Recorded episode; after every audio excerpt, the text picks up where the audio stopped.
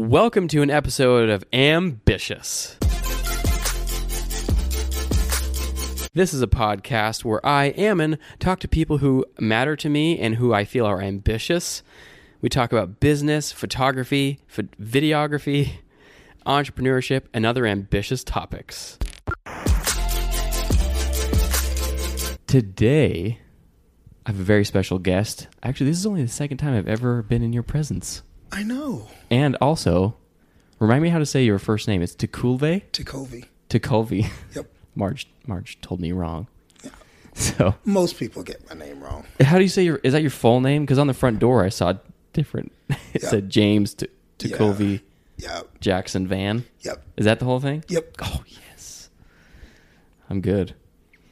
So, I'm I wanted to talk to you today because well, okay, so first of all, we met through a mutual friend on a job. Her name is Marge Disuse.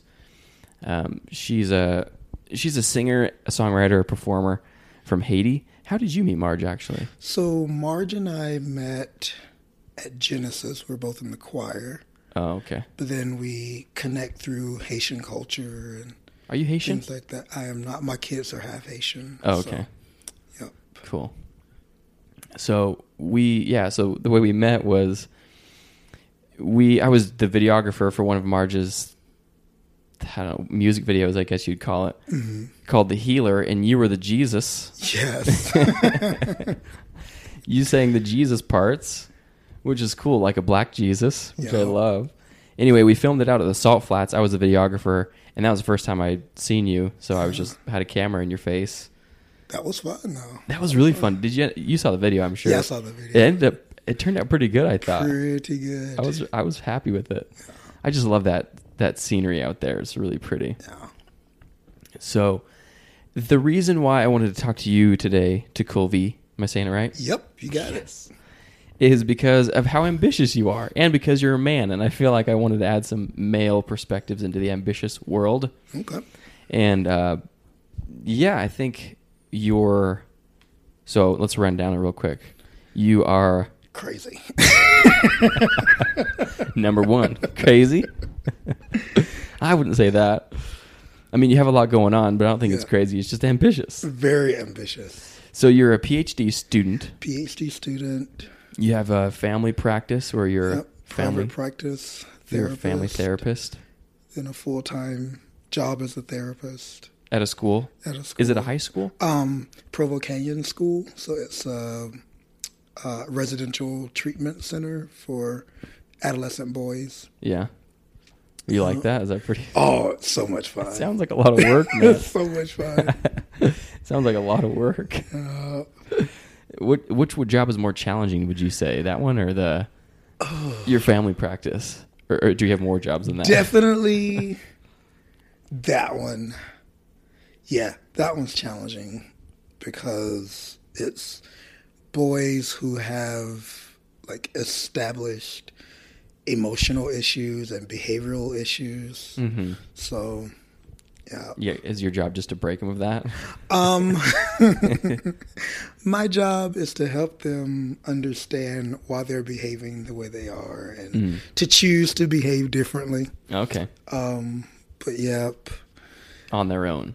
on their own with a little guidance. Mm. So, uh, So you got to be a people person. Then.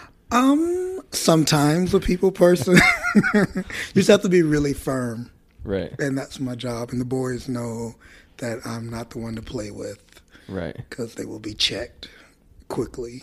So, What it- what- and define what checked means. oh, they will be put in their place very, very quickly, very, very promptly.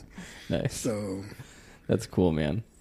So family practice. You're a PhD student. You work at Provo Canyon full time, yep, and then you're a singer songwriter. Obviously, I mean that's how I met you. You're Black Jesus. singer songwriter. Do you know what? Actually, on my third day at work, the boys nicknamed me Black Jesus. um, Well, you don't look like Jesus. You don't have a beard or anything. yeah, so I have been Black Jesus, and then Dad, um, event planner, um, temple ordinance worker. Um, gosh, yeah, Young Men's President. Young Men's President. Oh, I almost forgot. about- Yeah. Yeah, don't forget that's a big one. Young Men's President. Yeah. So, and then choir member, the Yeah. Deborah Bonner Unity Gospel Choir. Yeah. So Wait, why did why did they call you Black Jesus your first your third day at work? I think I may have been wearing the outfit Like that a I white was robe? wearing Oh, for the music video. you wore it to work? I wear it all the time. So that was like looks Marge was like, comfortable. "Wear this." And I was like, "I think I got something in my closet for that." So Yeah, I I go- just kind of pulled out. Wore my that to closet. work actually last yeah, week. Yep. That's Wore funny. that to work. Yeah. So. Yeah. So you met Marge through the choir. Up to the choir. And then- Way back when it was just the Genesis choir, like we would show up Oh, okay. like half hour before the meeting, run through a song, and then Yeah. do it. Because I'm actually the music director at Oh. Genesis. Oh, okay. as well. Of course you are. if you can add that one to it. Of course you Yeah, so I stay busy. I pack my 24 hours Yeah. with good stuff. So And you like living out here in Spanish Fork, I love it. middle of nowhere. I, that's what I love about it. So I, I know when people are coming to visit me Mm-hmm. because they usually call twice to make sure I'm really at home. so I know they're coming It's a lot of miles. To, and I know that they're going to leave before nightfall. so people don't just show up to, you know, yeah. come and hang out. People don't just swing by on yeah, their way they, to they, anything. they don't just swing by. because it's not really on the way to It's anything. not on the way to anything. Yeah. So they, they have to plan it. Yeah. So kind of the I end of like the it. Mm-hmm. road out here. the mountains are really pretty though. You got a really nice Oh, view. It's, it's beautiful. It's nice. It's quiet. Yeah. So I just kind of hang out here at home. Yeah. Do, do some kitchen therapy on the weekend. Yeah. As I walked in, you were making cupcakes. Up. It smells really good in here. So I also had this little side hustle, like I needed another hustle. it's called Cakes by Covey. So I do That's cool, pies, yeah. cakes, cookies. You're like, man, I have all this free Cupcakes. time. What can I do? Right. Yeah, I You know, think I'll was start like, a cupcake man, like, business. I was like, I had too much free time on my hand between all that other stuff. So I had to fill it with something. So, So, uh, how much time do you have for this podcast? Are you busy, busy today? oh, no, no, no. I, I carved out time Oh, okay. for the podcast. So, Nice. Well, thanks. I appreciate it. yeah. So, so what's like the the PhD student thing like? What do you what are you going to school for? Oh my gosh. So, speaking of ambition, so my ultimate goal is to be U.S. Secretary of Health and Human Services. Okay. Yeah, it's a cabinet position.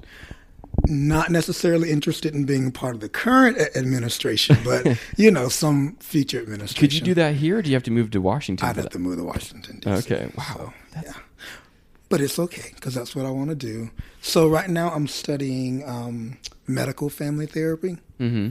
because the U.S. Secretary of Human Services is actually over 11 government agencies. That includes the CDC, Medicare, Medicaid, um, uh, National Institutes of Mental Health, Hmm. like all of that. Mm-hmm. Are you into politics too? Um, so I grew up in a political family. You did. Uh, yep, actually was my grandmother's campaign manager once. that was fun. What was she running for? Uh, she was running for city council, Oh, and she was actually the first black woman elected to city council in my hometown. Actually, today's her birthday. Um, happy birthday! yeah. Shout out to what's her And name? so- mother, we called her mother. And so she she passed away a couple of years ago, but Okay. Yeah. So, um, and I used to actually write her campaign speeches. So that's another thing that I That's used to awesome, do. man. Yep. Like everything. What ha- is there anything you haven't done? Freak. Given birth. Hey, that's one. Yeah, I guess you can. And, and I'm going to let that stay on the list of things that I haven't done. Oh um, yeah, you're just so prepared for that answer too. that is literally like, as I think about it, yeah. Giving birth is basically the only thing I haven't done. so that's your ma- that's your like ultimate goal. Yeah. Is to to be S- Secretary of Health and Human Services. So right now, I'm actually getting a PhD in medical family therapy. okay. So it combines people's um, mental health with their medical issues, so like diabetes, um, heart con- conditions, and Right. things like that. That's cool. That's a cool combination. Yep. Are you at the University of Utah? I'm at North Central University, So Oh, it was okay. the only program that could fit into my schedule. so I do it all from really? home. It's not like you have a very tight schedule. or I anything. know, like I just yeah. So yeah, I get to do it at home most of the evenings. an online type thing? hmm Cool. Yeah. But then the clinical portion of it, I'll just do at work. Yeah. So Cool. That's nice because you have your own practice. yep. That's awesome. Yeah. Was that pretty tough to like start get started your own practice here? Um, not really. So what I did, I, I joined a group practice, Mm-hmm. so it was already going. So I just got to come in. Um, actually, the way I connected with that group practice, I was supervising an intern, which is something else that I do. Um, and I met the intern from when I was teaching in the sociology department Hmm. at Slick. Mm-hmm. Okay. So I do miss teaching, but it was the one thing that I had to shelf Yeah. to do that, but I'm planning on going back to it at some point. Well, it's good that you know like when to shelve something, Mm-hmm. like when you're taking on too much, because there's only really so much you can put on your plate, right? Yep.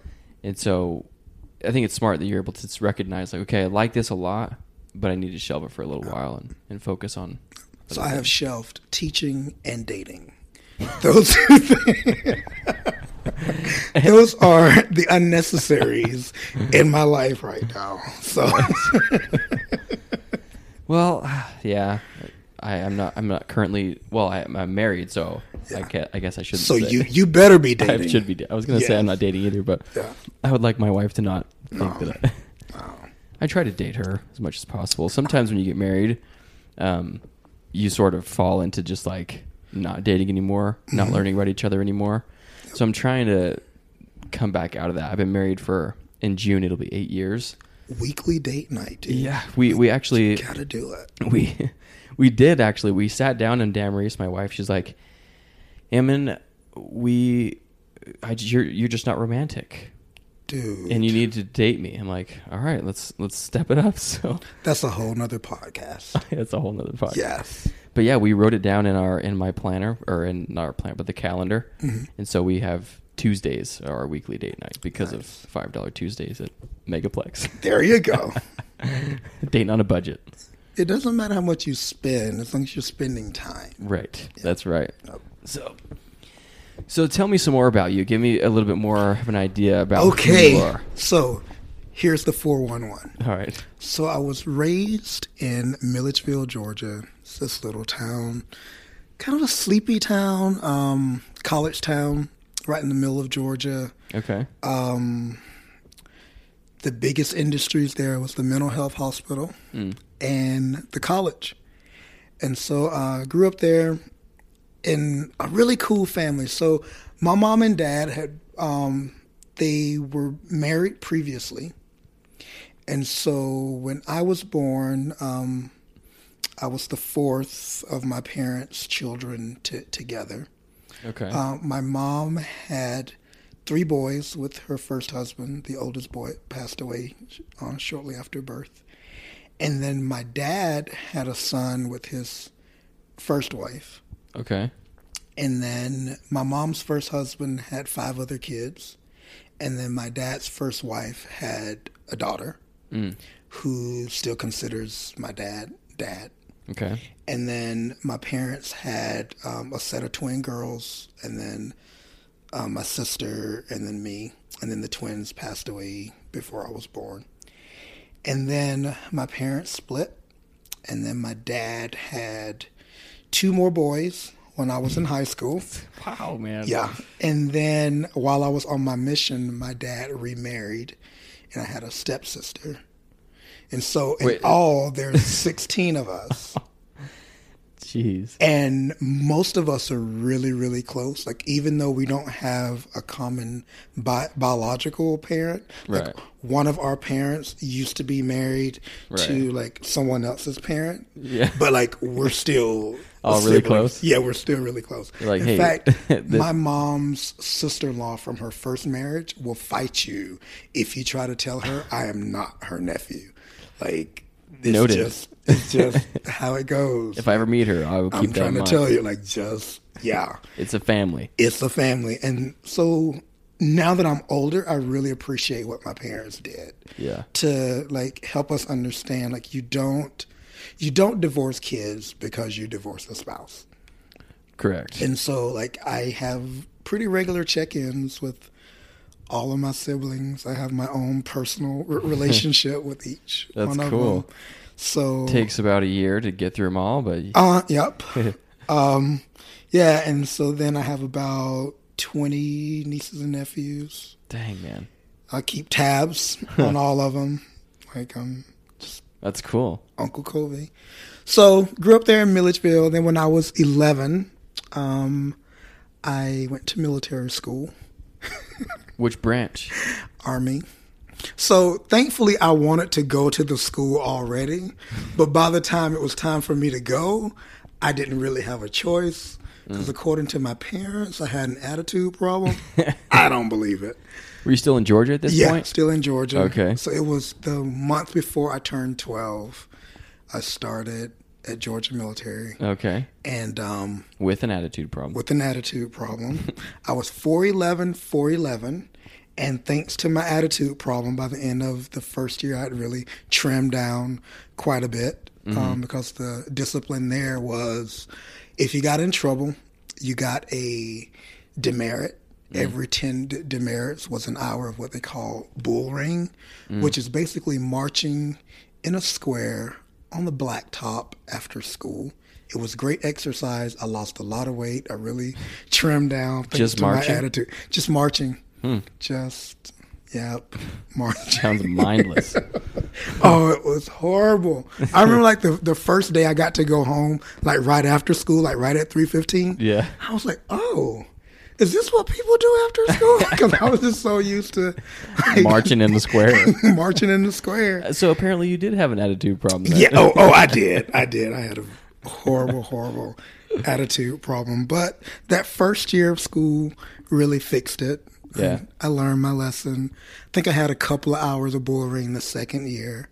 But then, like the third through the seventh year, Never touched that blacktop. no, no, no. I learned the system. Uh, If you com- comply with the rules, they give you power. And I wanted power. Mm-hmm. a lot of people don't ever learn that. so I had power, and so I was good. nice. um, yeah, so I did that, and then right after high school, went on my mission to Michigan. It was cold. A lot different than Georgia. Oh my gosh, it snowed 16 months of my mission. It was not pleasant. Sixteen to twenty-four. Yeah, it was horrible. You didn't like Michigan, huh? I, I loved Michigan. I loved the people. I hated the, climate. the I weather. hated the weather. Yeah. Like I, I don't think I've ever like thawed out from being there. And so then after my mission, I went to BYU. Here in Utah. Yep, in Provo. Um, and I think that's where the ambition started. It wasn't in the military school, Um, they planted the seed. but th- then it started to really grow. And then it started to really grow. So I got to BYU and I was looking at like how many credits I needed to graduate. And I was like, I bet I could do this in two years. So I What? did. so so I did my undergrad degree in actually two and a half years instead of four. oh, sweet. and then went to Fast graduate track. school Yeah. and I finished graduate school a semester early. I was like At, at BYU, no, um at Valdosta State where's that? in South Georgia, like right near the Oh, Georgia okay, so you Florida. went back. bo- Yeah, went back Okay. so I could get warm again. It's Um, cold here in Utah. Yeah. So yeah, went back to to Georgia, went to graduate school, decided I don't think this should really take 2 years. Let, let's see if we can do this in less than 2 years. I think that the college is wrong. I think I, like yeah i don't know so i actually finished a semester early nice. which was great um, and then i got a job What was your graduate in? uh, so my bachelor's degree was in marriage family human development Mm-hmm. and then my master's degree was in marriage and family therapy Hmm. and then i got a job in magna you know where magna is Yeah, I know where Magna is. Yeah, I got a job That in place Magna. sucks. yeah got a job in magna at this um, treatment center that was not pleasant Wait, I'm curious about something. How come you? So you went to military school Mm-hmm. all through high school. Yeah, from sixth grade through um, high school. So where in that point did you decide you were going to go to like marriage and family college as opposed to like going into the military? Well, you said you So- went to the army, right? Yeah. So what I was gonna do was something other than mental health. I was not gonna do mental health. I grew up around it. I was just not gonna do mental health. Yeah. So I applied to BYU as a speech pathology major. So I was gonna be a speech therapist, and um, got on my mission, and my companion had walking pneumonia, so we couldn't go out proselyting. So all I could do was like stay in, read scriptures, and flip through ensigns. And it's like every article was about like marriage and family. I was like, oh, this is interesting. and then I was like, wait a minute This is really interesting. this is what I'm supposed to do with my life, huh? And then I had like one of those like flashbacks where you flash back to high school. Yeah. And I just remember like sitting in the back seat of my friend's car when like he was in the front seat with his girlfriend and they were having issues. Like, and I'm in the back as Ah. like the little coach, like, okay, now you use some I statements and tell her how you feel. All right, now you use some I statements and tell them how you feel. Man, and that's so awesome. Nobody else was shocked when I said, "Hey, by the way, guys, I'm going to be a marriage and family therapist." I was like, "Okay, good. They're like, yeah, yeah, we, we know. Uh-huh. Yeah, yeah. good job." And so, yeah, so I just like that was just it. That's funny though. Um, yeah, and so then, um, yeah, so I finished school at BYU, went to graduate school, got a job in Magna, and then I started working for the church at Family Services. mm. And then I started working at Provo Canyon School for the first time. hmm And then um, Did you like working for the church, like the family services? I did. I worked for them for about six and a half years. Because I, I I've been to therapy before. I Mhm. I got referred to um, a marriage and family therapist, fr- Mm-hmm. like w- within the church, like the family services that the church offers, Uh huh. and I didn't love it. That's because you weren't referred to me. That's why you didn't love it. yeah, that's, but then I, I'm- I I currently go to therapy right now with my wife. We go to just marriage therapy, but it's with a, a private therapist who's not in the church, not th- family therapist or wh- what's the thing with the church called? oh, LDS Family Services. Right. It was Yeah. Mm-hmm. it was not with that, and I I like it a lot better.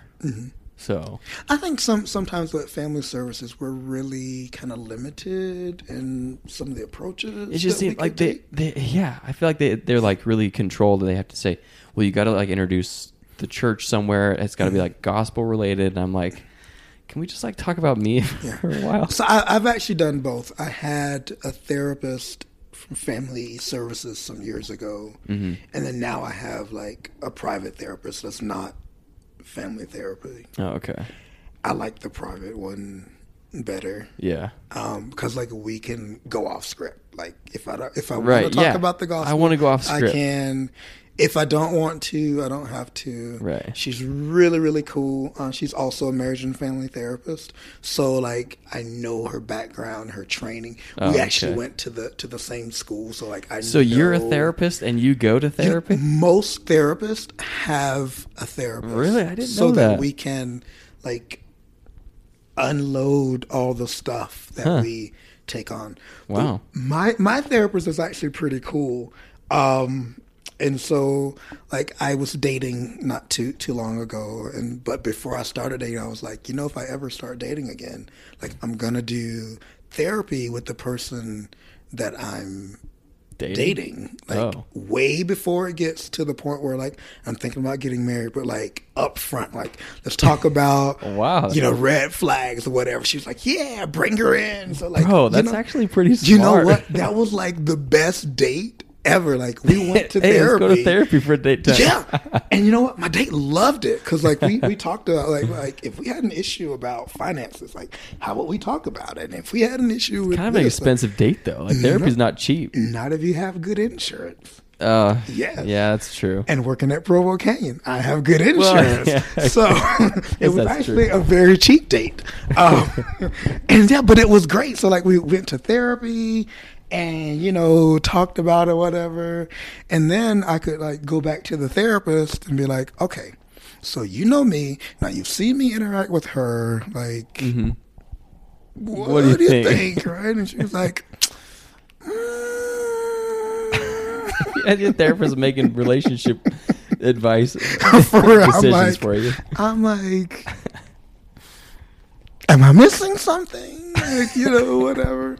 But it was good. So then, like, when I finally like came in, it's like, so I decided to discontinue that relationship. She was like, phew, okay, good, all right. So you know, so like th- things like that. Like, so That's funny, man. therapy's cool.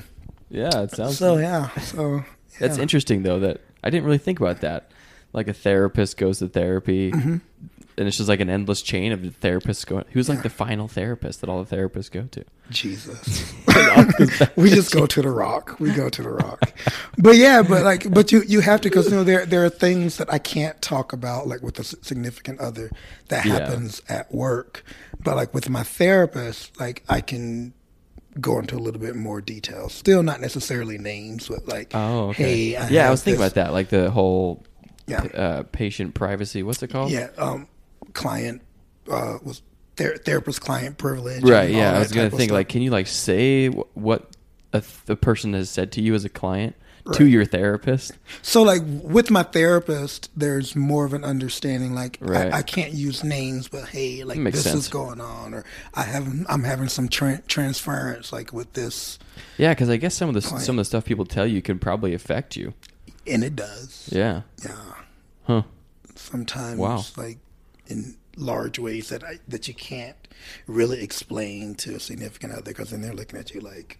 What's wrong with you? But like with a therapist, you can be like, okay, I'm Yeah. having some tra- transference with this kid, and this is what's going on, and this is why I think this kid is getting under my skin because this Mm. is some issue that I haven't worked through. So we need to work through that today. So Yeah. this kid isn't.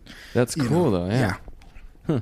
Interesting to think about that. yeah, yeah. So So then, what's that? What's next after the time you go- you graduated? You got a job in Magna. And so then, so after I graduated from graduate school, it's the period of time where you're an intern, so you have to get like hands on experience. Right. So Utah law says 4,000 hours. What I didn't do was read the fine print.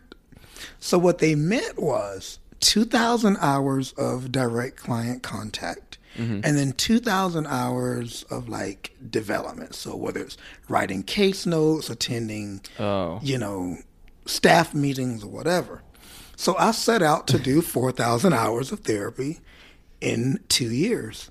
So about 60, 70 hours a week of therapy Right. um, for two years so I could get licensed. Cool. So did that, yeah.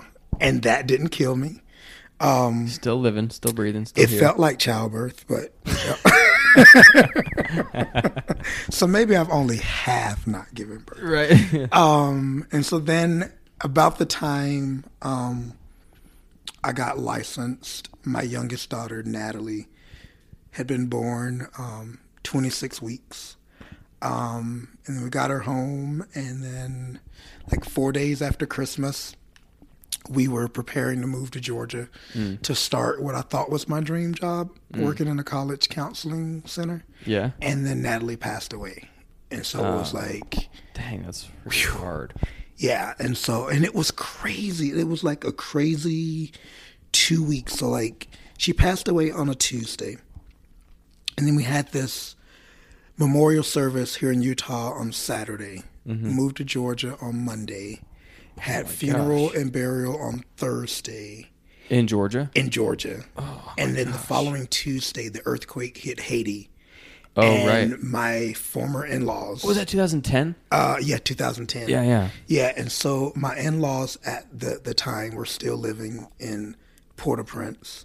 And so we had gone from our daughter dying to not being able to get in touch with in laws. And then gosh. my ex wife had friends and relatives that perished in the earthquake. So that was like a really extreme It's a dark year for you. two man. weeks and then it was crazy so we we moved to this little branch in georgia like around that same time and the sunday that they c- read our records into the branch my ex-wife got called into the relief society presidency Okay. and then two weeks after that i got called as young men's president the first time so here we are. Gosh. Like we just moved across country.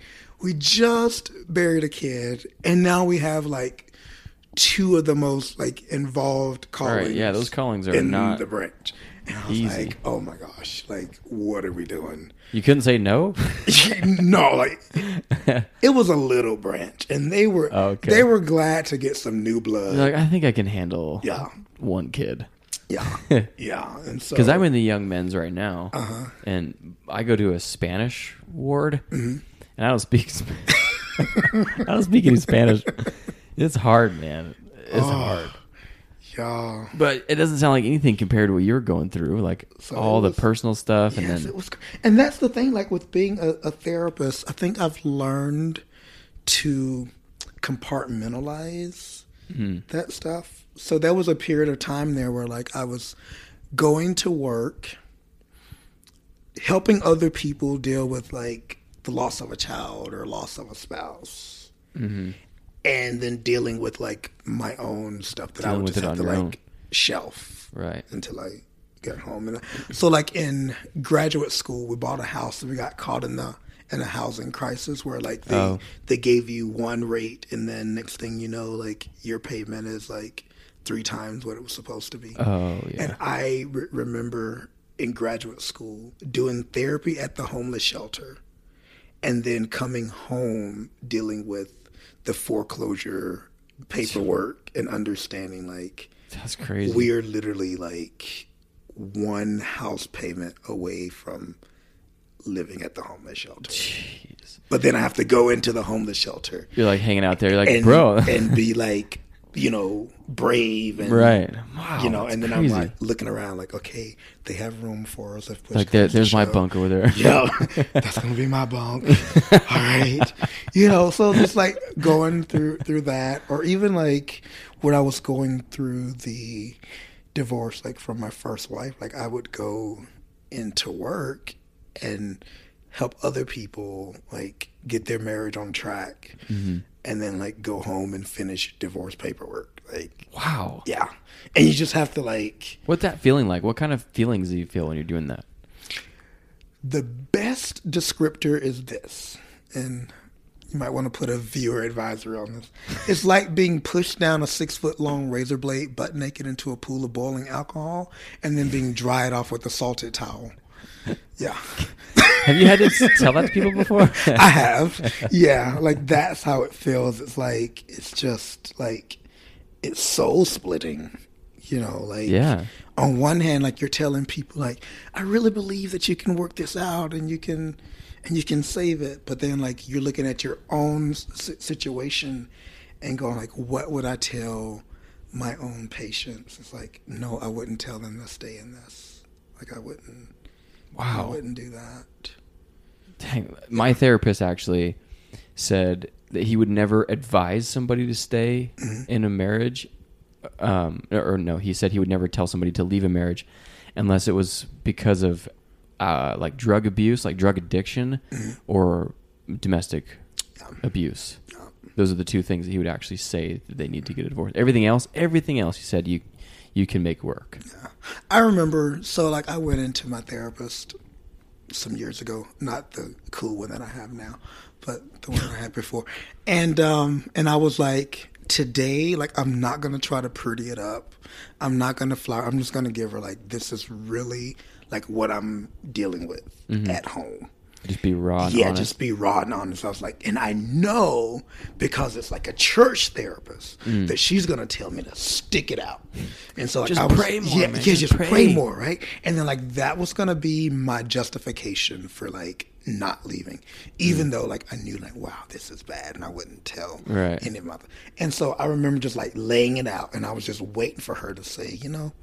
Let's just fast. Let's just whatever. And she was like, You have two choices either you get out or you're gonna die. And I'm like, you know what? Whoa, she got real with I you. don't want to die. So yeah, I'm gonna get out. So Wow. yeah, and that was really really hard.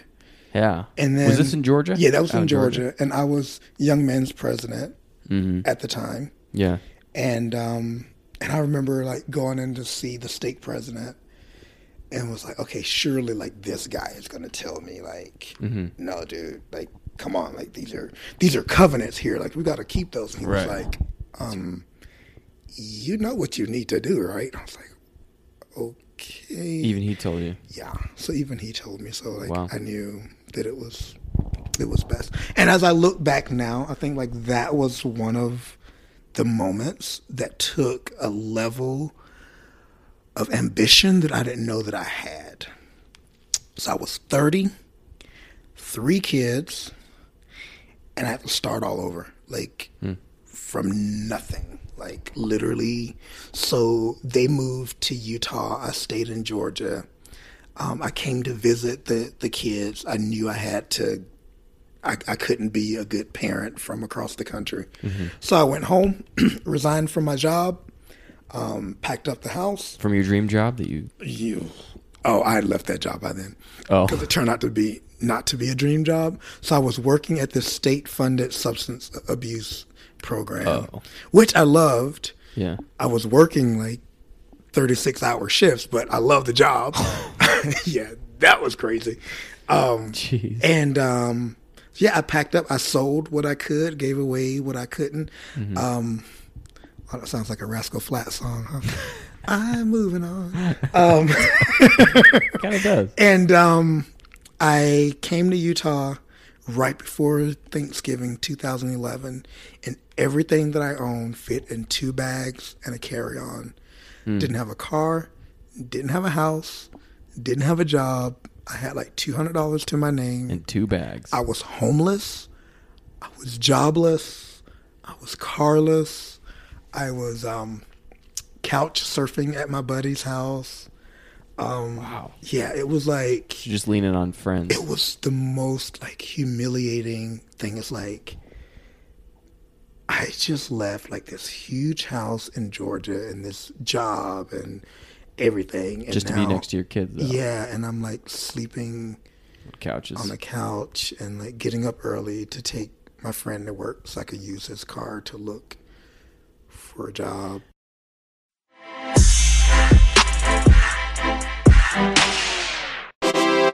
Looking back, though, on that decision, like with with your stake president, your therapist telling you to Mm-hmm. divorce, are you looking back? Do you feel like you did everything you possibly could, and that was the right decision? Oh, absolutely. And so here, here, here's when I knew that it was wrong. And I, I don't share this story with everyone, but I'm going to share it with you. So this is when I knew it was wrong. I remember one day I got up to get ready for work and I knew I wasn't coming back home. Like I um, hugged, I hugged the, the kids um, before I left. I got in the car and there's this bridge between the town that we lived in and the town that I worked in, and then like all my family lived in the town that I worked in. So my plan was I was going to go to work, I was going to stop by and say goodbye to everyone, stop by the cemetery, say goodbye to Natalie, and then on the way back home, I was going to drive off the bridge because being at home was so difficult like it was so hard and i was like That was a decision that you consciously that I made. had made that decision that day. Like today was the day I'm gonna end it. Like I'm just gonna I'm gonna go to work and just, you know, work like it was fine. And then on the way home, I'm just gonna drive off this bridge and then I don't have to deal with the pain of what's there. wow. And then my best friend um, called just out of the blue. Out of the blue called. Um, it's like, I just feel like you needed a phone call Hmm. today. And that phone call got me to the other side of the bridge. Wow. Did he Yeah. call you while you were driving? No, he called me at at work. Oh. And then I was like, wait a minute, there are people that care about me. Not that I didn't think like my family cared about me, but like But I just the was- pain at home was yeah, so it was it was, it blinding. was just so blinding. And now that I think about it, and I, I held a lot of resentment Mm-hmm. against my ex-wife for that. But now that I'm in a different place and I can look back on it, like she was hurting in ways that I wasn't. Like Mm-hmm. she carried this baby and then had to bury it, Right. And then her childhood home, destroyed. And Yeah, not that that's a I would lot. ever give anyone um, permission to be unkind, but I understand that hurt can people understand hurt it. people. And people handle pain Right. and stress differently. Right. But I knew that in order for me to be healthy, that I couldn't be in that Right. spot. That's awesome that anymore. you're able to recognize that and make Yeah. a decision. Yeah. And so I did. I made up my mind like, okay, this is like, this can't be like, I, I can't have my only two choices be this marriage or suicide. Like, no, like, Right. that's not okay. No. That is not ambitious. Um, and so, like, I, I knew that I had to get out, but that wasn't on the Mormon checklist. Like, divorce was not on the Mormon checklist. And Mm-hmm. so far, I'd done everything on the Mormon checklist seminary, mission, BYU, marrying the temple, serving Right. the church, like, working for the church. I mean, I Right, was like, yeah. nowhere on that going down the list, list. was Divorce. divorce. right. But then I was like, but like, I've got to do this. Like, I've got Right. Driving off, of, off a bridge isn't on the list. right either. is not on the list and so in order to to do it like i had to do it in a way that i couldn't take it back Mm. and i doubt if she's actually even going to listen to this podcast but if for some reason she's listening i apologize for the way i did it i actually had her served on april fool's day Okay. I need to hear this story. when I knew that I would, like, I, I had to do it. Like, I had to make it like such a statement that there was like There's no, going way back. it- yeah. So um, I took off work one day um, early, and um, I went to see the lawyer. Got all the papers drawn up. Got up the next morning. I spent the night at my my mom's. Got up the next day. Went into the bank to the bank president. Refinanced the house. Took her name off the loan. Went to the courthouse. Took her name off the deed um, Wow. you can do all that? yeah, you can do all that. And um and then had her served on April Fool's Day and just kind of walked in the house on April Fool's Day and she's like, "Hey, I got served papers. Do you know anything about this?" Um, I was So like, did you have to do it again the next I day? was So she like- knew it wasn't a joke. Oh, she knew it wasn't a joke. Like, she knew it wasn't a joke. But like that, I mean, I I had to to do it that way because had I taken a softer uh, approach to it, Mm-hmm. I probably would have like backed out. Taking it back or said never mind. Um, Wow. yeah, That's good though. You committed. yeah. I was How all in. ambitious of you. I had to do it. Yeah. So, And so take me down. Take me to to now. Wh- What's going on with you now? so now, um, two marriages later. Two. Wait, there was Yeah.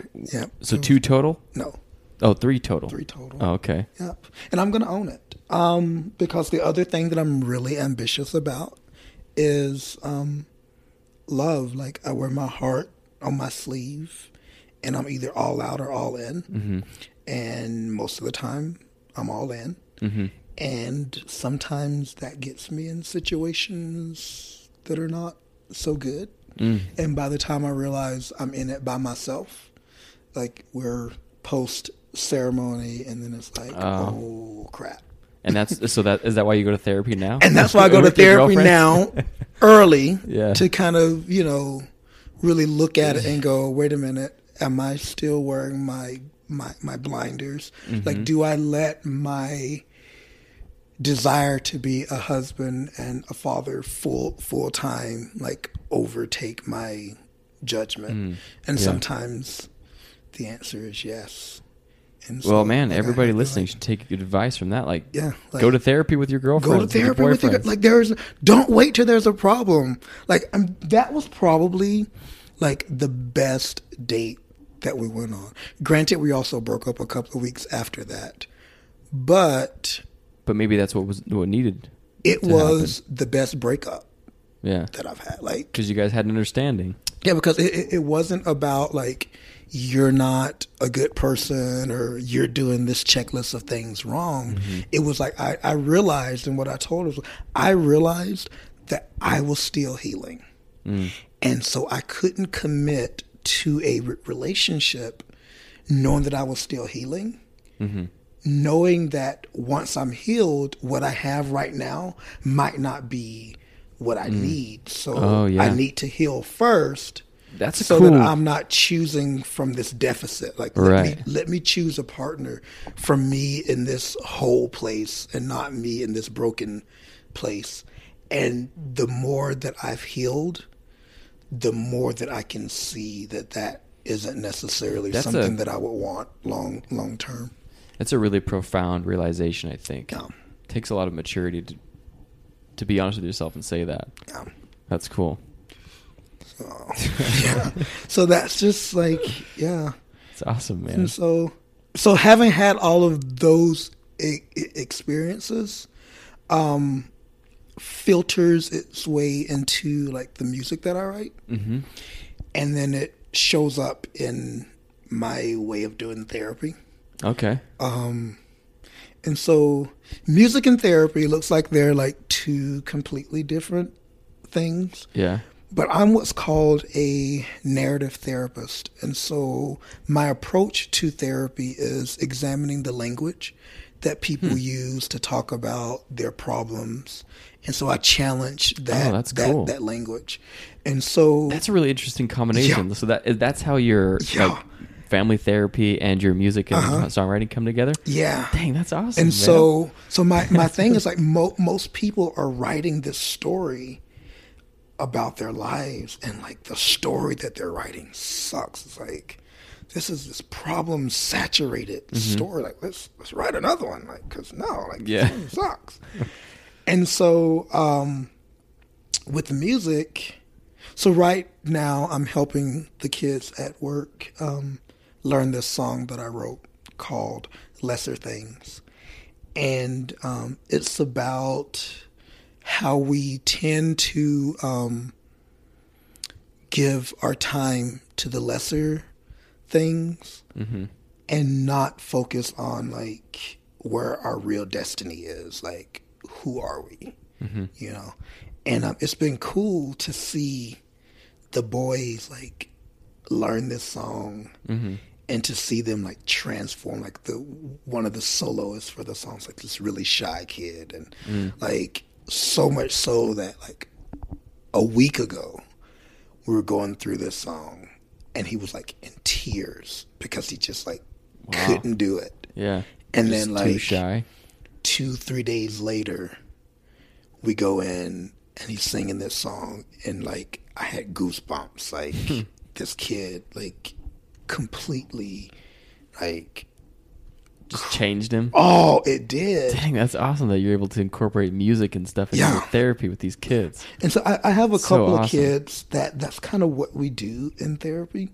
Like they'll they'll come in, I'll pull up Apple Music, we'll pull up a song, and like and it's a lot of times they're like, hey, I want to hear this song, and so like I'll play it. I was like, so tell me what about this song connects for you. Like I have one kid whose favorite song is First of the Month by Bones Thugs. and I'm like, so what what is it about First of the Month? You know, that that is your thing. You know, and so um yeah, but like, you know, we have them I'll I'll have them just kind of like talk through why this song connects to them. Is that like part of the? Because Utah's big on like core curriculum and stuff. Is that is is that part of? Do you have to adhere to any kind of curriculum, or is that No. they just give you autonomy to do whatever you Yeah, want? I'm just a therapist. So I don't have to deal with their with their education. So you're not like a stuff. teacher. No, I'm not a teacher. yeah. Okay. Yeah, so I'm, I've been subbing for their drama teacher, but I just feel like You should sub for the music teacher too. Mm. like you could put um some therapeutic elements Mm-hmm. into the drama Hmm. and let these boys kind of act out the things that Yeah. they can't, for sure. you know, That's find really words cool. for. Yeah. So it's Quite ambitious of you. it is it is great and so yeah so wrote this song and it was crazy like um i heard the the beat to the song and i was like i need to write a song like to this beat like i, I need to write a song to this beat and so like i was at my my you know temple job, you know, hmm and like okay, I need lyrics, I need lyrics, I need lyrics because like I need to write a song to this. Like I can just picture you in the temple, Yeah. just like listening to. let me tell you what I did. So I was I was working at the recommend desk, and you know the little slip that you fill out when you forget your tempo recommend. Yeah. So in between patrons coming, I would take one of those slips and I'd be like writing out Lyrics. lyrics. And so I have like a bunch of like recommend slips in my pocket. That's funny. For like just like you know, like I, I, I knew what it needed to um, say and then when I saw the group of boys that were gonna sing it, Mm-hmm.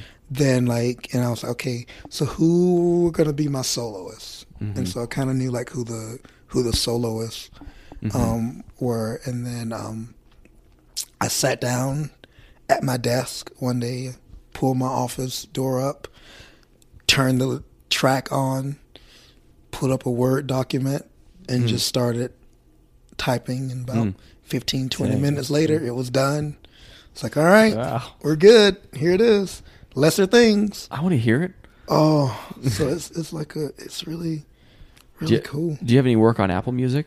I don't, yeah, other than Marge's thing. Yeah, the Healer song. Yeah, the healer song, which was cool. So when, when when we went into the um, studio to do that song, You and Marge. yeah, um, what, what's the line? The um, we're desperate f- for you. That Oh line. yeah. Um, I remember being being in the studio, and when Marge originally wrote that song, that line ended with "We are desperate," and something about it just like didn't Did sit with you. Kurt, didn't right? sit with me, and so we were, we were laying down tracks, and I was like, Marge, can you try, like on that line, just adding a "for you" at the end? She was like, sure, and you know, Marge, she's Super like- open to yeah, anything. super open. So like she she went in and she sung it, you know, we're desperate for you, and I was like, yes, That's better. that's what it's the, yeah, like oh, That's uh, cool, man. and then like most of that that other part so marge wrote like a lot of the jesus part to that song but then like some of it was just like ad-libbing Really. in in the studio just like whatever came to my mind Yeah, I was like that song. what did i just say because now i need to say it again for take two Yeah. yeah take three Can you play that back real quick so I Yeah. remember what I said? Yup, yup. That's but like, awesome. but that's how it happens to me. Like, or I'm like driving in the car, either on the way to work or on the way home, and like lyrics would just like drop into my soul, and I'm like, Mm. okay, I've got to write, I've got to write this down. Like I've got to make this into something. It's pretty crazy how much of an impact music can have Mm-hmm. on just your emotions and stuff. It's really crazy. It triggers memories. It triggers Um, emotions. Yeah, it's pretty cool. So I can definitely see how it would be like a, a tool that could be useful for these kids. Mm-hmm. and and most of the kids like it's hard for them to sit down with an adult and talk about like their feelings Right. with an adult but you get them to sing start singing songs or Yeah. whatever Bone it's Thugs like- and Harmony. right you know like i Yeah, have it's like, this like speaking their language. You know. yeah. So I have this one kid like um country music. Like he comes into my office, he's like Rascal Flats. he's like, Can we do country? It's like, okay. And so like I'll just pick a song and then he tells me like what connects with him. And that's that's the most effective way That's so cool, man. for for him to really be able creative. to talk about it. Thank you, Dan and Shay, if you're listening. Like that whole last album, that's some serious therapy up in there. Appreciate it. Um, they're actually coming to Salt Lake in September. Are you gonna see him? Oh, you better believe Uh, Oh, it. yeah, you better. Yes. It's gonna be a long drive all the way from out here. to You know Spanish what? Fork. I I will Worth take it. I will take the front runner in for that one. Does yeah, the front runner come all the way down here? um, I can get on it in Provo. Oh, okay. and then take it Yeah. up. Yeah. And so yeah, so I use music in my So awesome. in my therapy. Also use baking in my in my therapy. Mm. So Really? one of my favorite questions to ask a family, like when when I get a whole family come in, I was like, so if this family were the ingredients to a cake, like who would be what. Mm. And so like, oh, well, this is the flower and whatever, and then oh, I remember this one little little girl like answered the question for her family. She was like. And my brother's the butter because he's always slipping. And I was like, yes, yes. Dude, that's so funny. Yeah, you know, 'Cause, like or- Uh-huh. my therapist one time used cake as a as a analogy, I guess. Because I was complaining, I'm like uh, about some stuff with my wife. Like whenever we go to the movies, she never lets me pick the soda, and and like whenever I get in the car, she never lets me pick the song. You know, whatever we listen Mm-hmm. to. And the therapist is like, okay, just stop for a sec. Like your if, if your marriage is a cake, which is so funny that you are like if your marriage is a cake, you Ammon, you're ex- you're describing like the frost, like the decorations on the frosting. Like this stuff really, I mean, it matters, but it doesn't really matter until you have like the the cake actually made, like the the base ingredients. So like, what are your what are the base ingredients for you? What's like the like your core values what's something that you need to say like the core things you need to feel safe in a marriage you need to feel like that your partner accepts you and supports you and so instead of like complaining about like not being able to pick the soda when we go to the movies he got me to talk about like the deeper things and like really get to the foundation of what it was i was actually struggling with Right. which was like it, i think it saved me a lot of time and a lot of st- uh, talking because i was able to like figure out what it is that is actually bothering me so it's so funny that he eats the cake the baking and Yeah. stuff So and, and, and here's the thing that people don't get. Like when we when when people think about, you know, oh well, this and this and this and this and this goes into a cake. Like we're all about the the glamorous stuff, right? The flour, the sugar, the eggs, the butter, all that stuff. And then I ask, so what about the heat? oh It's like because you can have all those things, but if you don't have heat, like it's not be a pile gonna of be goo. a cake. Like it's just gonna be mixed. Like Yeah. it's just gonna sit there. Right. And everyone wants to be a cake, but no one wants to go into the fire. right And so then I kind of help them see, Hmm. Good well, analogy. but do you see that whatever problem it is that brought you here, like whatever this fire is, like that thing is actually helping you Mm-hmm. become stronger the, the the cake, the cupcake, Right. the cookies, the whatever. Like finished product Right, like nothing is gonna bake until you turn the heat up on it. And so then they're like, Hmm. good point. Okay, so it's a really good point I'm gonna stay in here at 375 for 20 minutes, you know, so I can become, you know, when you a said that cake. you used baking like you're baking in your therapy i thought you were going to say like after they get in a really bad fight you know the husband's complaining about this the wife's complaining about that i just stop and say hey i know, I know you guys are mad but bro just have a cupcake just like pull a cupcake from yourself that would be good. Like, those cupcakes look tasty I mm, think. cupcake. I'm gonna send you home with one or two. i hear you i hear you Yeah. but just have a cupcake and you'll feel better Um, problem solved yeah. And then a, a big part of my approach to therapy is like I just keep it real. Mm. And one of my coworkers the other day said, I typically voice what other people are thinking, but have enough tact not to voice. Hmm. So i feel like i need to come to you for some therapy man I do what's called keeping it real therapy. And I've had to start to do that like with myself. Like Uh-huh. yeah keep it real. right Yeah. smart Yeah. practice what you teach Which sometimes gets me in trouble. Yeah. I don't want to. I don't want to do that. I don't want to do that. I don't want to do that. Too hard. I don't want to. But then you can really stand behind what you tell people. You know, Mm-hmm. like it's it's nice to be able to go in there and say, "I'm telling you this, and I do this myself." Yeah. Oh. Like it's it works. So, yeah, that's cool. So, like, what's next for you? Like, what where does your where's your ambition taking you? You're almost done with So- your PhD. my ambition next is okay once my phd is done um i feel like i need a master's in public health administration but i don't know that i'm gonna do Bro, how much school do you need? well I'm, I, you know it just feels like if you're gonna be secretary of health and human services You got to be well versed. maybe you need a background in public health administration so I um suppose. it might take me to that red school up north to a master's in public health Hmm. administration.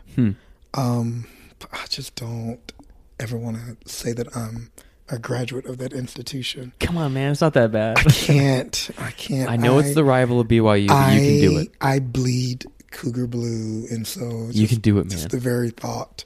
Um, I think at some point, uh, probably the next thing is to join the faculty of American Family Therapy program. Mhm. Um, I really want to teach like cultural competence. Um, Just one thing at a time. yeah, you know, Just knock them out one thing at a yeah. time. One foot in Because front my, of the other. my thing is literally like at some point, I'm gonna take my final breath, and I like I want to be so exhausted when I die that I'm like, oh, good, death, yes. well, how old are you now? Almost forty. I'll turn Okay. forty next year. You look pretty good, man. Well, you know, mil- you know, black don't crack, man. Come on. Um, how old do I look? How old do you say I am? I'm gonna go twenty-seven. 27. I just turned 30 last week. See, that's because you've been hanging out with me and Marge. See, black don't crack. Dude. Yeah, but I'm as white as they come. So. Look, I'm just saying Got good DNA. the good DNA. yeah. yeah, so like that so that's it. And but then I guess ultimately oh gosh, I can't even believe I'm gonna say this live.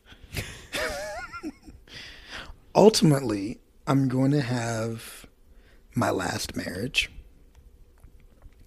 And knowing everything I know about parenthood, I think maybe like one or two more kids. Because like now I know what I'm doing Yeah. and um, still young enough. Yeah, oh, I don't know.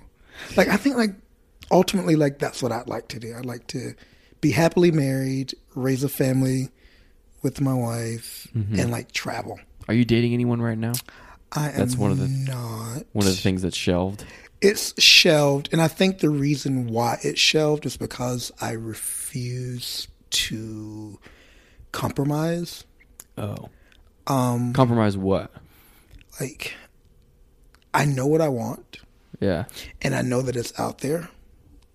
And rather than settle for what's readily available, I'd rather give it time to develop into what it's supposed to be. Gotcha. And uh, yeah, I can see how that would make it hard to date. Like an unwillingness to compromise. Mm-hmm. yeah, and I mean, because like if I, if I simply just wanted to go on dates, I mean, like I could keep taking other people's future wives to dinner and to movies and things like that.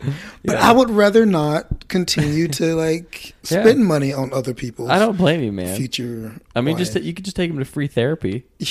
take them to free therapy, get them ready for their next one, which Yeah. I hope I did with the last girl. Hopefully, like I Yeah. got her ready for Yeah, the the next guy. I guess that's and, a positive way to look at it. and he's gonna be ready. it's a good. You're, you're a Yeah. good man. Yeah, but I just think like, like I know exactly what I want now because like I know the direction of my life.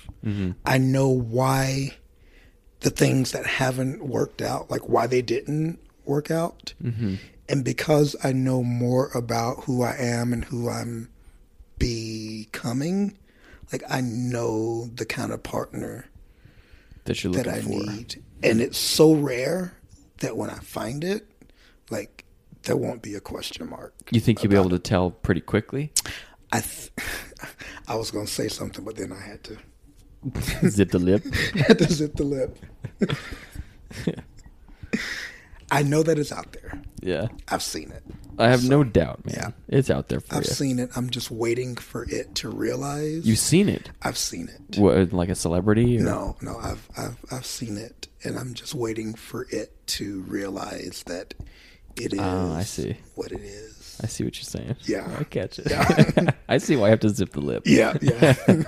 Let me not say too much. We'll- But uh, We'll come back to. We'll, we'll have a episode two. yeah, episode. But you know what? I got really ambitious with that one though. Ah, I did. Did you? Yep. I did what most guys would never do. What was that? Challenge the friend zone. Really? I did. And that was scary. In what way did you challenge it? Like you? you know like sometimes i think as as males we stay in the friend zone not because the females in our lives like don't recognize that but we're just oh, i can't say that word we're too timid and too bashful and too afraid to just go, hey, you know what? I like you. And this might create some ruffles in our friendship, but I Right. trust the friendship enough to to tell you know how I that we're actually going to feel. be okay because the only thing that's tougher than like hanging out here in the friend zone is like thinking about like living the rest of my life wondering like what if right. and so Right. let's just put it out there and See what happens. see what happens Nice. yeah And how did it go? um i don't know yet Was it like yesterday? like three days ago oh, great, dude. That's Three days awesome. But you know what though? Like I felt good about it. you gotta text me and tell me the updates on this. you will. you get the updates. But it was, and I actually talked with my therapist about it this morning. Like it felt good to like just put it out there Mhm. and be like, you know what? This is what it is. hmm Nice. That's scary though. At the same It's time, scary So as crap. Like, like that that that moment between like you saying something or texting something, and then either hearing, you know, the next syllable from the other person, or like getting the text back is like you go through a thousand different Scenarios. Scenarios like What ifs? Like, what Yeah. if she just like took this screenshot and sent it to like your last like four ex girlfriends? Be like, Oh. I hey, freaking hope look not." here. You know what I mean? But like, you know, as as guys, like you you really like Your mind think goes there. through that, you know, or like, what if you know she's just like, oh my gosh, like. Did you tell her in person or was it on a text? Ah. So it was via text because we have these like daily texts because we're like best friends Yeah.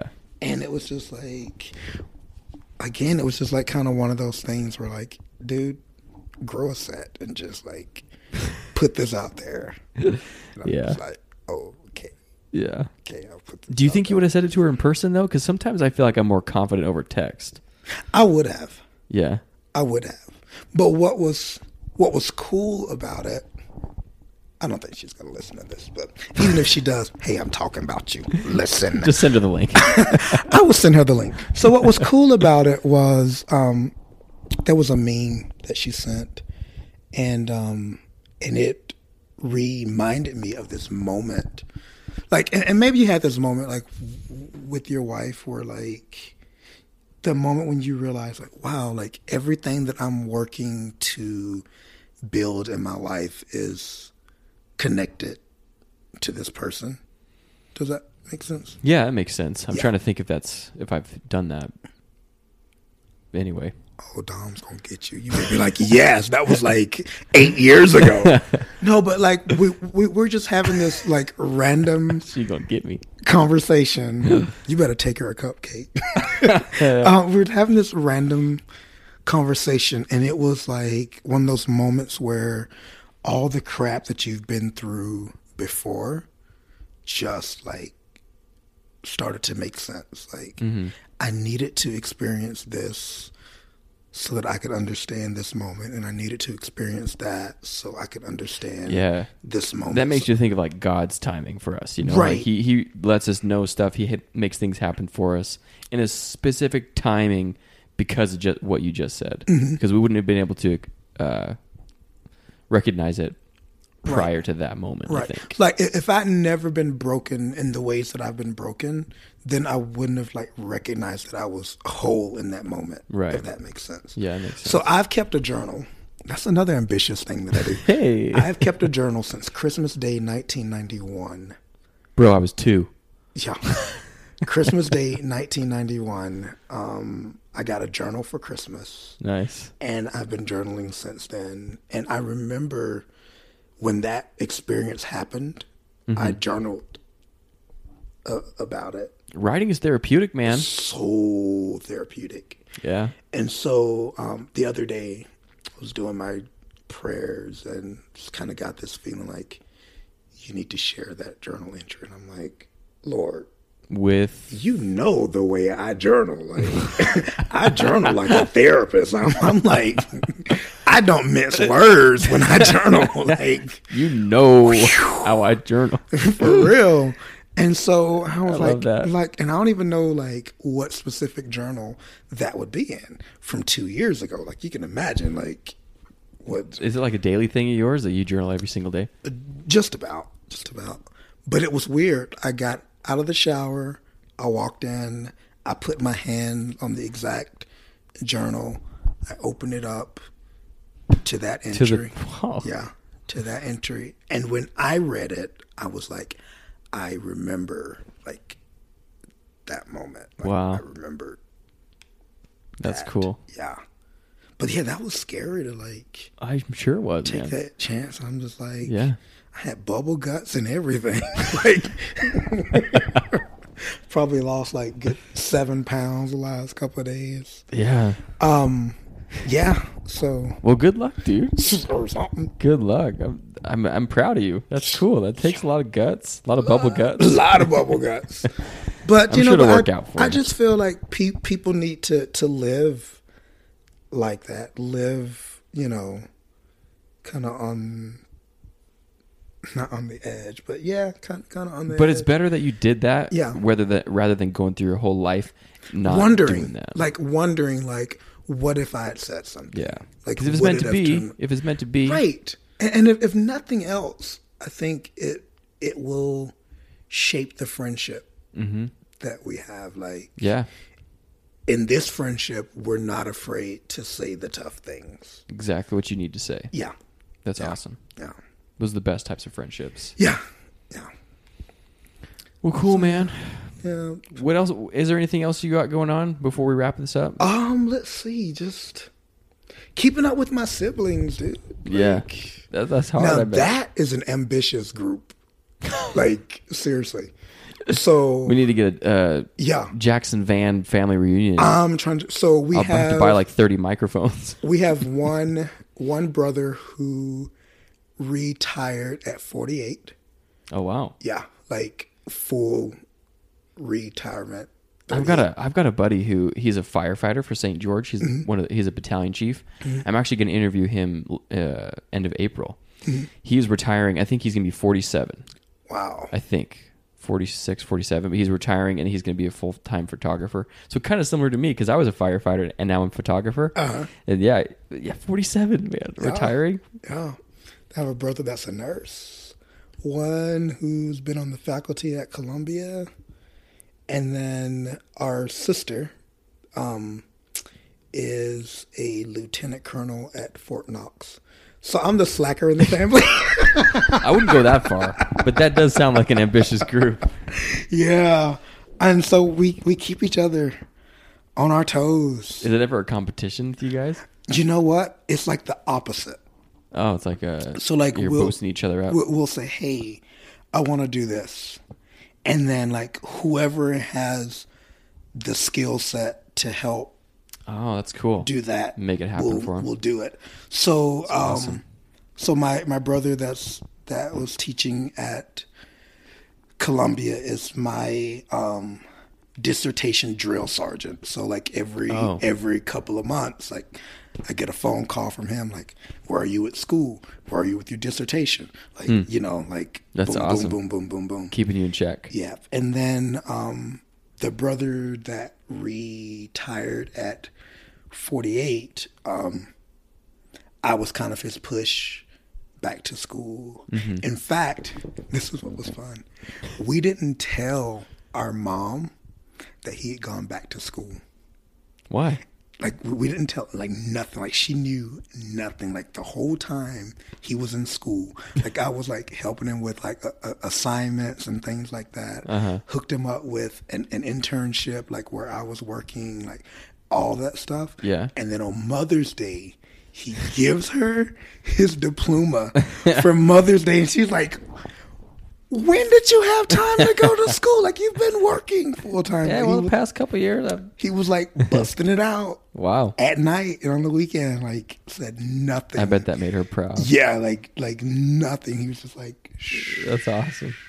yep, yep. And so he and I and another brother and the one that um, taught at Columbia, like we're all therapists slash counselors. Mm-hmm. So four of us, Wow. and then the one brother that's a nurse. Then I have a brother that's in the navy, and the sister Military. That's, the, that's the army. A little Wow. sister that's a nurse.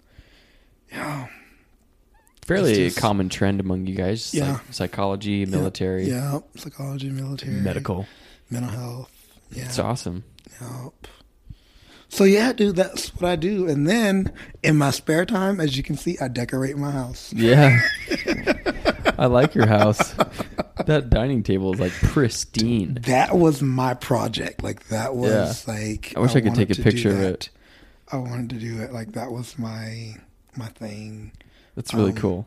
Yeah, it's kind of an ode to my grandma, the peacock thing. Like that was her thing, Oh, yeah? peacock. So I kind of Oh, cool. did a That's nice of peacock you. thing dining room. That's So, nice.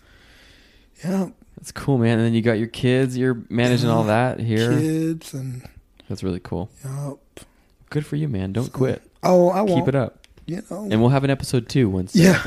maybe uh, one of these days when she gets back to you. And Yeah. Episode two Escaping the Friend Zone. that's, Ambitious in Love, Part Two. that's actually how my last episode started. I interviewed these two Canadian girls, and one- Uh-huh. it started with, "I'm ambitious in love." we didn't even talk about dating at all. Well, cool, man. Thanks for being on the podcast. I oh, appreciate your man, time. this was fun. And I'll have to have you come on one of my podcasts. We're doing one called Male Voices of Vulnerability. hey, there you go. Yeah. So we're talking about being vulnerable That's awesome. as males. I just So- read a book uh, called Daring Greatly. Mm-hmm. Have you read that book? I have not. It's by this uh, author named Brene Brown. I love Brene. Yeah, So she has this TED talk called The Power of Vulnerability.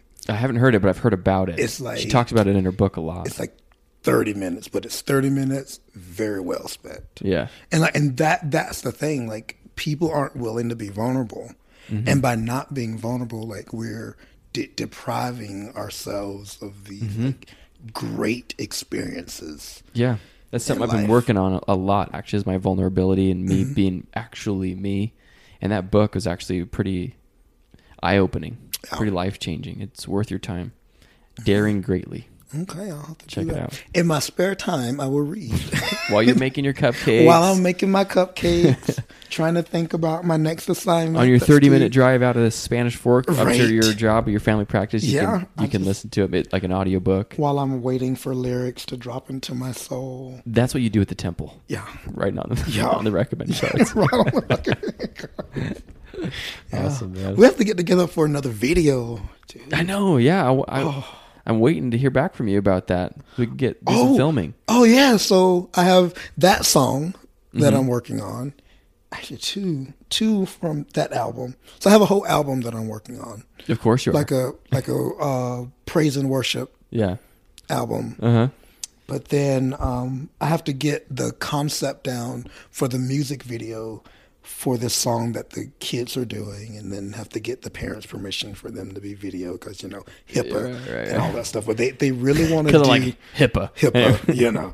But like they, they really want to do a music video for this song and have Yeah. it played at this uh, uh, assembly that they're doing. I'm your guy, man. Just let me I know thi- when. I think it'll be so cool for them to just like to even like have that when they leave treatment Mm-hmm. and just be like, Something to take with them. while I was healing, I was a part of this project, and it was great It's awesome. because I have to tell you this really, really quick. So, the reason why I wrote the song and the reason why I went back to Provo Canyon the second time is so I've kept up with a lot of the kids that I worked with when I was there about 10, 10 years ago.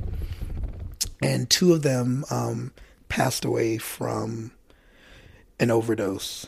And then last year, I had six former patients overdose Dang. last year. And um, so I felt this pull back to Provo Canyon. And I wanted this song to kind of tell their their story Mm-hmm. because each boy was doing great Mm-hmm. and just had this moment where they gave into lesser things. Just a moment of weakness. and then it took them out. right. And so, like, when I hear the boys um, talk about the the um, the chorus goes, I, I gave my time to lesser things, chasing the thrills this world could bring, all the pain, I bore it all, and now I hear destiny call. Like each of those boys has something great that they were Mm-hmm. destined to, to do. And whether or not they get a glimpse of what that greatness is, I think is my job as their therapist, like to open their eyes Right. to that to That's that, awesome. to that greatness and so like that's what the That's the most So I just tried ambitious to- thing you've said all day. so That's that's what awesome. we're man. gonna do That's so cool. yep Well, I wish you luck. alrighty Keep me updated. i will i will just keep watching well I, I don't know if you're gonna see that one on facebook just keep watching and i'll send you a message Sounds Let good. you man. know Yeah, let me know. alrighty We'll get back together and make a video. sounds good cool. man. alrighty Thank you, everyone, for listening to this episode of Ambitious. Before you go, I just wanted to say if you enjoy this podcast thoroughly, or even just a tiny bit, please consider giving your support with a monthly donation as low as $1. If you go to anchor.fm slash ambitious with two M's slash support, you can become a supporter of this podcast. Support from you helps me to interview more people from different places and keep providing you with content that's delicious for your ears. You can give a dollar a month, $5, $10, whatever you choose. And if you do, I, from the bottom of my heart, would feel so incredibly grateful. You can also follow me on Instagram at Ammon Clough or on Twitter to stay up to date with all the new and exciting, ambitious projects I have going on. My website is ammonclough.com. You can go there to see my pricing, some more of my professional work.